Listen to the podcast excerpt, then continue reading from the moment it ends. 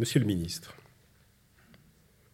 c'est chez mon ami Jules Dupré, à l'Île-Adam, que j'ai appris l'insertion au journal officiel d'un décret qui me nomme chevalier de la Légion d'honneur.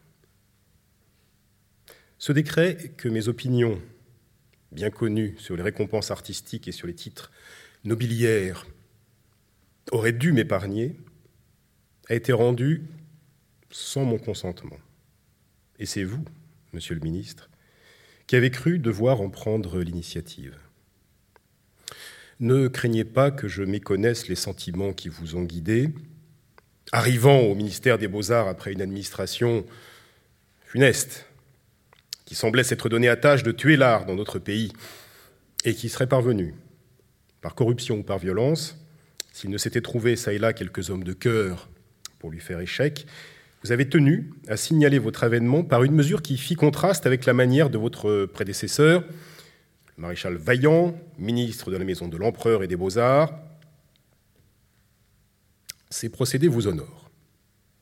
Mais permettez-moi de vous dire qu'il ne saurait rien changer, ni à mon attitude, ni à mes déterminations. Mes opinions de citoyen s'opposent à ce que j'accepte une distinction qui relève essentiellement de l'ordre monarchique.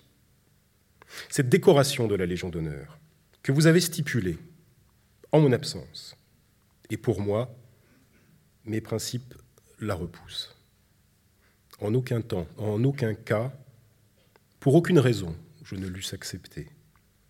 Bien moins le ferais-je aujourd'hui que les trahisons se multiplient de toutes parts et que la conscience humaine s'attriste dans de temps de palinodie intéressée.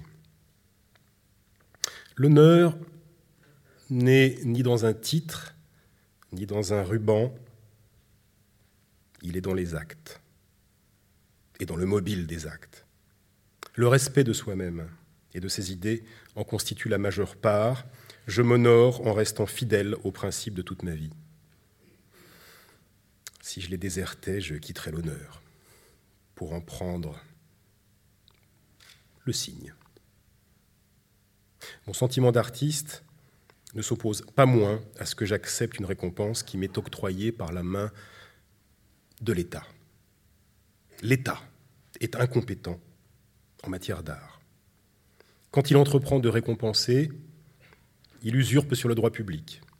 Son intervention est toute démoralisante, funeste à l'artiste, qu'elle abuse sur sa propre valeur, funeste à l'art, qu'elle enferme dans des convenances officielles et qu'elle condamne à la plus stérile médiocrité.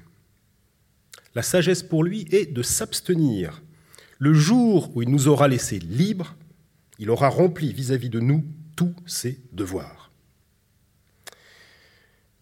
Souffrez donc, monsieur le ministre, que je décline l'honneur que vous avez cru me faire.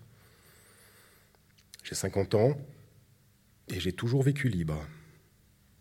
Laissez-moi terminer mon existence libre. Quand je serai mort, il faudra qu'on dise de moi,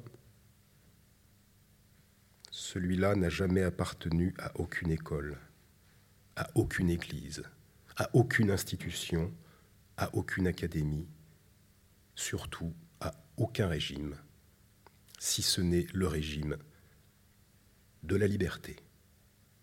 Veuillez agréer, etc.